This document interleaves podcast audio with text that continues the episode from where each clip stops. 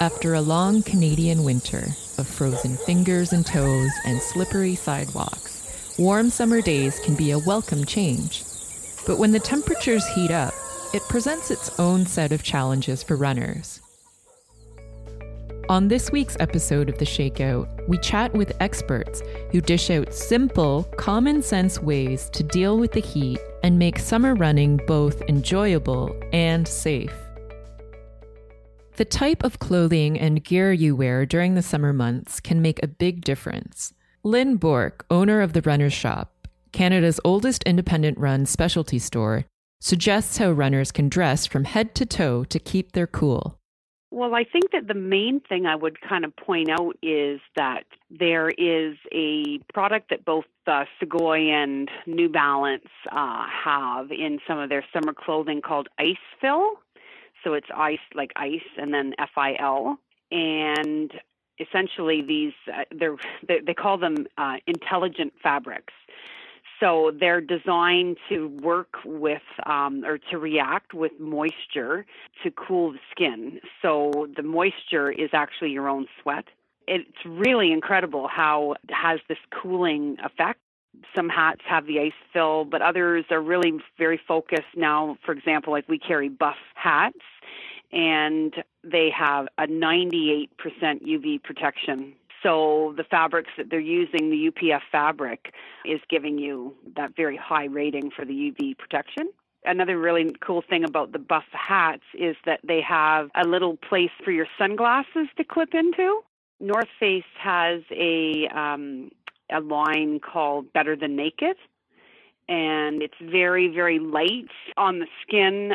The Sugoi also um, has this uh, cooling technology in shorts. is extremely popular. We see this being popular more so with men's shorts. I think they they you know in the thing they call it go commando, but it's it's basically like the panel, the crotch panel in the shorts it has this ice fil technology in it. It cools you down like one thing that we uh, have uh, find here at the runner shop, of course, is that just the the the, the fabrics that are, are nice and thin, um, but do give you um, some protection, um, are of course very popular. So, for example, the Saucony, the trank, it's called Tranquil short, and it's just the fabric is so lightweight, a lightweight stretch fabric, providing great moisture management and excellent comfort. So I think that's really where people what people are looking for is the is the moisture management so that you don't have chafing and that sort of thing.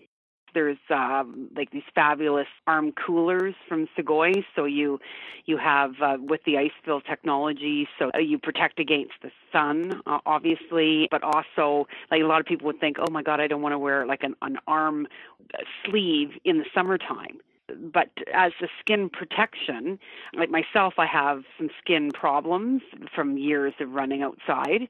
And this is just, I mean, it's fabulous. Like it, it actually cools you, which is just super. And I found last summer when I was wearing it that I, the more moisture you give to it, the almost the better the fabric works. So I mean, I'd be coming through Trinity Bellwoods Park and I would just dunk it right into the fountain. it was fantastic the Balega ultralight socks, basically as light as a feather. They're a, a very, very light sock, but ex- extremely comfortable and anti blister. And they fit well on the foot, the way that the elasticity that's worked into the sock. Wright Sock, that's the name of the company. They also carry a, um, a, a lightweight sock. The thing about Wright is that they have double layers, so their sort of claim to fame is they guarantee no blisters. There's uh, one layer against your foot, and then there's another layer against the shoe. So it's also a really, really great sock for the summer. With the shoes, it continues to be people want a shoe that's going to last. You know, if they're going to spend $180 on a shoe, they don't want to only wear it for July and August you know, I mean, clothing, yes, it can be a fashion thing, right? You you buy clothes, you want to look good, you want to be cool. I think your eye really leads that decision. Oh yeah, I look good in this, da da da. But with shoes, it's like if you need a stability shoe, we're still going to put you in a stability shoe. okay, I can't put you in some like light little shoe because you're going to get injured. Every runner should always own some Bodyglide. That's just so that's an, an anti-chafing stick that you would put on, and you know that's great for both men and women, and uh, it's um, definitely a must for every runner. Also, hydration very very important, of course. We sell a wide selection of different hydration products. The Nathan's handhelds are very very popular. You just slide your hand into it. It's got like a little attachment on it that you don't actually have to hold on to the bottle. It'll just your hand just slides into it, and like literally, you could be having a full conversation and kind of waving this thing around, and it's nice and secure on your hand. All of Nathan's products are tested out by their ultra runners. So people they really get tested. That not just going out and running a couple kilometers but going out and running a couple hundred kilometers. How you protect what's under all that summer gear should also be a priority for runners. With more exposure to the sun it's important to make sure you're protecting your skin Dr. Anne Curtis, a clinical dermatologist, describes the very real dangers of overexposing your skin to the sun and gives tips on how runners can protect themselves. Well, sun protection is important for everybody, but the runners are obviously outside, so it's, you know, particularly important for them. I mean, I recommend sun protection even for people who are walking out to their car, driving in their car, and then going into the office because the ultraviolet light will come through the windshield, the ultraviolet light will come through the windows in their office. But for the runner, they're probably outside, so they're getting the uh, ultraviolet exposure directly. And ultraviolet exposure contributes to skin aging, increased number of moles, and development of precancerous and skin cancers. So you want to use an SPF of 60 because you're only getting a third of the number on the bottle. So if you apply your 60 generously, you're getting a 20. And that is just because the way that these sunscreens are tested, it's a lab test that's, you know, standardized and they apply the stuff in a thick white layer like mayonnaise. And even people who are told to use something generously don't apply it like they have a layer of mayonnaise on. So trying to be generous, they're probably getting about a 20 from their SPF of 60. So that would be fine. So for reapplying, I think that really depends on how long you're out for. So, you know, if you're running for 45 minutes and you've been sweating, I wouldn't be worried about, you know, reapplying because you're finished your run. You know, if you're going to be out for hours, like you're playing golf and you're doing 18 holes, then yes, I would recommend that you reapply at the ninth hole. But then there's also the issue of dripping into the eyes because a number of sunscreens will really sting the eyes if they drip in. And then that becomes a disincentive. People don't want to use the sunscreen because they don't want their eyes to sting. So you can do one of two things. You can either use a sunscreen with a kind of a, you know, no more tears thing. So, for example, the Neutrogena Sheer Zinc will advertise that it will not sting the eyes. Otherwise, the trick is to use something on the forehead that isn't going to run. And that's where the sticks are very useful. So quite a number of the brands now have like a stick format. So they tend to be a little bit more of a waxy formulation and they usually don't run. Personally, I'm not too fond of sprays because people don't apply them nearly generously enough. So what I advise is that when people are putting on sort of their lotion, that they smooth it on so that they can see the lotion. Like, you know, if you smooth it on so you can see the lotion and then you rub it till you can't see it, you just rubbed it off. So what you want to do is smooth it on so you can see it, move to another area, smooth it on so you can see it, move to another area, smooth it on so you can see it, etc. By the time a couple of minutes have gone by of you sort of moving from area to area, at that point it's soaking in. And then you still need to wear a hat, especially men who are who are starting to go bald on the top because if you're completely bald on the top, it's a little easier to actually use a thick layer of sunscreen on your bald scalp. But for a lot of guys, they aren't totally bald. They're thinning, but they're not going to, you know, rub sunscreen thickly all over where they still have bits of hair. So that's where the hat is important. If you're putting your sunscreen on and then you're tanned, it isn't working. Well, a tan itself is evidence of a sun damage. Freckles are evidence of sun damage. Moles, like most people don't realize that you're not actually born with moles. Only one in a hundred babies is born with a mole, and they usually only have one. All the other moles are related to sun exposure. So I actually find that often with teenagers, you know, if you tell a teenager that they should use a sunscreen because it'll prevent skin aging and skin cancer, it, that's meaningless to them because, like, when you're a teenager, you think you'll never be 30, let alone, you know, 50 and have to worry about these things. Whereas if you tell a teenager that, you know, the more sun they get, the more moles they're going to have, that's an immediate. They already have moles, they don't like them, and they don't want more of them. And by the way, more moles is more risk of melanoma, which is potentially fatal. So, once you're decked out in summer gear and have taken measures to protect your skin from the sun, it's time to actually get out there and run.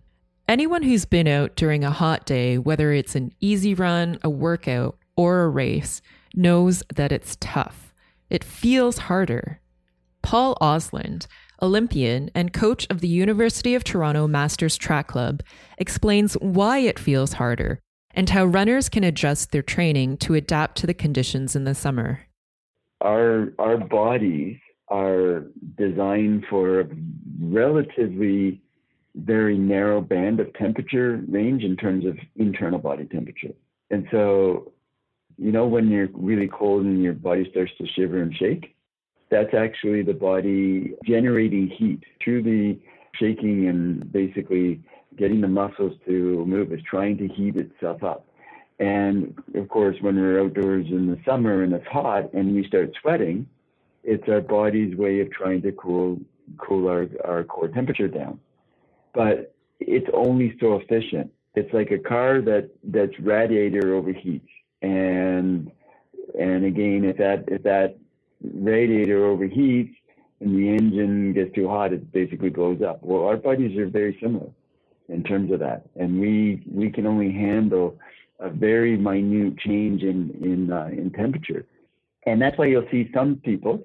Myself, I generally don't have too much of a problem with heat. Part of that is because my system is very efficient at um, dispersing heat. One of the reasons for that is I'm fairly tall. I have quite a bit of body surface to evaporate sweat and cool myself off. Shorter, um, smaller people have a bigger challenge with heat, generally speaking. Of course, everything's general term. Generally because they have less body surface, and so they tend to overheat more often, as well as the more you weigh, the more you're going to keeping that uh, heat in when it first gets really hot out, we all really suffer from it. And it's it's because we're not used to it. Our bodies are not adapted.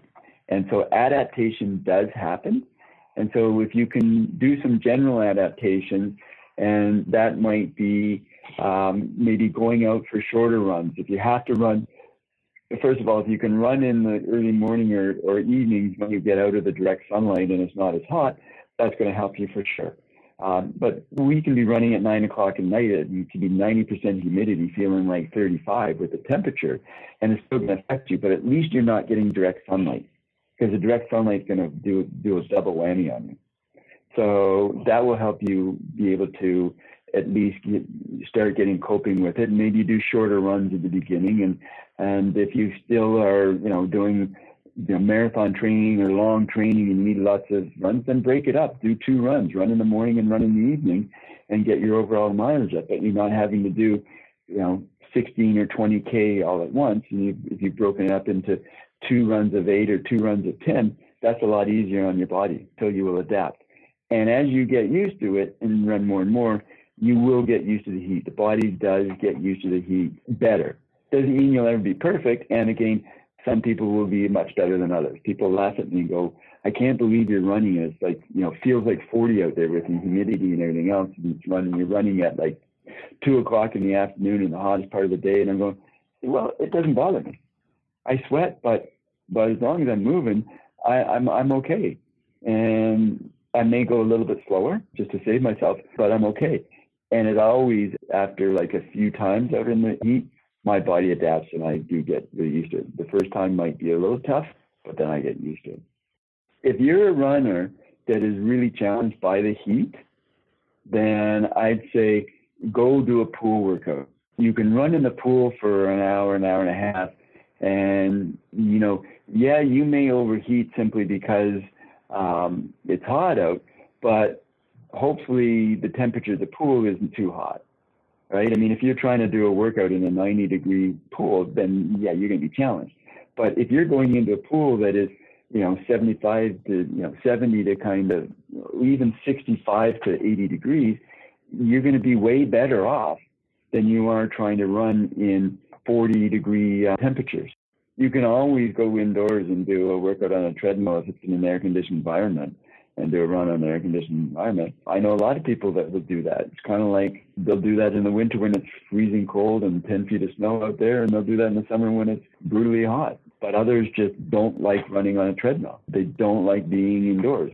I've always said to people, don't do things that you don't enjoy doing. Unless you're a professional runner and being paid to run, why would you do things that you absolutely don't enjoy doing? So find the things that you enjoy doing. So, you know, we've listed a couple here pool running, running on a treadmill indoor, doing an elliptical workout indoor, even running around a track indoor. You can go to an indoor track. Or maybe on a bike where you've got the wind cooling you off, maybe you're okay on a bike. It's all dependent on what you're comfortable doing. And then find the thing that you love to do. And maybe it's a few of them. Maybe sometimes you go on a bike or in a pool or indoors or whatever else and mix it up so that you're not getting totally bored. In order to avoid injury or illness, runners need to be in tune with their bodies. And during the summer months, it's particularly important to be able to recognize signs that they may have pushed their bodies too far. Dr. Paddy McCluskey, Chief Medical Officer with the Canadian Sport Institute Pacific, describes illnesses and injuries that runners need to look out for in the summer. Heat stroke in an athlete is when they've accumulated more heat than they can dissipate. And the, the term stroke is referring to when you start to develop neurologic symptoms. It, this would be like a severe heat injury. So typically with mild heat injury, you get symptoms like uh, headache and nausea, and you don't feel well. But when it gets severe, you know, you can have neurologic symptoms, weakness, of uh, balance problems, and you can you can collapse and and you can die. There is a mortality rate associated with heat stroke. The people that are higher risk are people that are new to a hot environment. So if you're from Edmonton and uh, you go down in the middle of the winter to run a marathon, you know, in the Caribbean or in the southern United States where it's hot and humid, you know, you wouldn't have had this opportunity to acclimate to those conditions. Um, and so you'd be at risk people that are less fit, so or they have not developed mechanisms for efficient heat dissipation, people that are heavier in body mass, just because they tend to retain heat easier than people that are smaller. So those are kind of the higher risk groups. Definitely in the marathon, like even when you do it right, you feel bad at the end. And so, you know, if you're running a half marathon and you're out there for two and a half hours, you know, that's a long time to be out there. And at the end, you know, could you have a headache and feel a bit dizzy and, um, you know, feel unwell? Yeah, and, and that may not be anything more than you just pounded your legs for, you know, two and a half hours. But I, I do think that, you know, people, they should always be able to make steady progress towards the finish line. So if you notice you're weaving, you know, that would be a clear sign that whether it's heat illness or something else, that you should probably switch from running to walking, potentially even stopping and sitting down. And then if you don't feel better after rest, then, you know, seeking attention that way. The first signs of dehydration are usually increased sensation of perceived effort. So if you're running at a you know you're a hot humid environment and you're in a race situation or even just a long training effort and you're at a pace that you know you should tolerate but you're not tolerating it often that can indicate you're starting to get excessively dehydrated and that's starting to impact your performance. Other signs of dehydration you know again headache nausea you know severe dehydration uh, usually performance is severely affected and you know sweating it goes up a lot, but then when it's really, really bad, it starts to go down, and that's usually a late sign. But uh, I think that the thing for your readers uh, initially would be to look for increased sense of perceived exertion. Hydration is really individual, and uh, you know people that exercise a lot, particularly in warmer environments, they lose a lot of fluid, and so they require uh, more hydration on a daily basis than people that don't exercise at all or exercise in cooler environments. And that's independent of personal sweat rates, clothing that you're wearing that may impact your sweat rates, what you're consuming for fluids. So it can get kind of complicated in a hurry. But I think, you know, a good rule of thumb is when you exercise, if you weigh yourself before you exercise and after you exercise, you can get a sense of how much fluid you've lost. And so we all agree that uh, one kilogram equals a liter of fluid. So if you go and you run for an hour and you've lost a kilo of body weight, that means you've probably sweated a liter of fluid. And then you, you want to try and replace most of that. And I say most of it because it, it's actually shown that you don't need to be completely rehydrated that the body typically you know can tolerate one to two percent of dehydration in performance, but you do need to replace some of these fluids. And uh, the process by which you do that, you know, it's it's a bit of trial and error. You know, so what what fluids can you tolerate when you run? Some people they, they don't tolerate a lot of fluids. Their stomach just doesn't. They, they get bloated really easy. Some people can tolerate water but not electrolyte drinks. Some people you know can tolerate a lot of electrolyte drinks and so it, it and it is something that you can practice and improve on but yeah the, the way to make it simple is to uh, run in different conditions uh, warm hot humid cooler get in the habit of weighing yourself before and after uh, your training sessions and then you start to come up with uh, an idea about how much you sweat when it's cool how much you sweat when it's warm how much you sweat when it's hot and humid and, and then you can start to tailor your hydration strategy in those training efforts and in those races based on your personal uh, water or sweat rates. There is a danger to overhydration, and this is referred to in the sport medicine literature or the, the endurance sport medicine literature as hyponatremia. And, uh, you know, it, there's a lot of discussion about what actually occurs in hyponatremia, but it's generally accepted that it is related to overhydration. And so it's not about how much salt is in your drinks, but just that you're drinking too much in general. Now, it's important to point out that dehydration in marathons and hot weather events is really common. And symptomatic hyponatremia is much less common. And that's not to say that people shouldn't be aware of it, but my experience is that in general, people might be too aware of it and so are, are reluctant to to follow a, an appropriate hydration strategy. Now, the thing about hydration strategy, it should be based on sweat rates. It should also be based on thirst. And so if you're thirsty, you know, that's usually a sign that your body is at least slightly dehydrated to some extent to stimulate the, the thirst mechanism.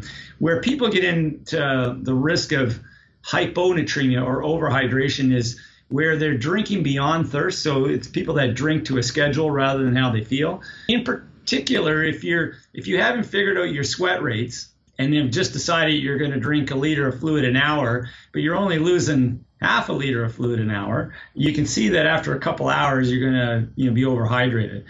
This is a big risk for people that are less fit or, or uh, a novice runner, so that don't train as much or less experienced in that way. It's more of a risk for women, and I'm not certain that we understand that exactly why. The biggest risk, though, is the duration of the event. And so for longer events, particularly events over four hours, this is a bigger risk. And this just speaks to over four hours, you have a lot of opportunity to overhydrate. You know, I, am the medical director for the Victoria Marathon that happens every long weekend in October. And, um, you know, in the medical tent, we have a lot of people at the end of the race that have those symptoms headache, nausea, dizzy, they don't feel well. And most of them, you know, have some form of dehydration. But we have had a few people that have had hyponatremia, but it's but it is much less common than dehydration. We'd like to thank Lynn Bork, Ann Curtis, Paddy McCluskey, and Paul Osland for their contributions this week. And thanks for listening. Follow us on Twitter, Instagram, and Facebook at the Shakeout Podcast, and be sure to subscribe to us on Apple Podcasts, Spotify, Google Play, and wherever else you listen to your podcasts. If you enjoyed listening to this and our other episodes, please write a review for us on iTunes. We are bringing you this podcast weekly. If you like it and are wondering how you can support us, please subscribe to Canadian Running Magazine in print or the digital edition. This certainly helps us bring you more great content. And finally, we'd like to thank the Ontario Media Development Corporation for their contributions to this podcast. Thanks for listening.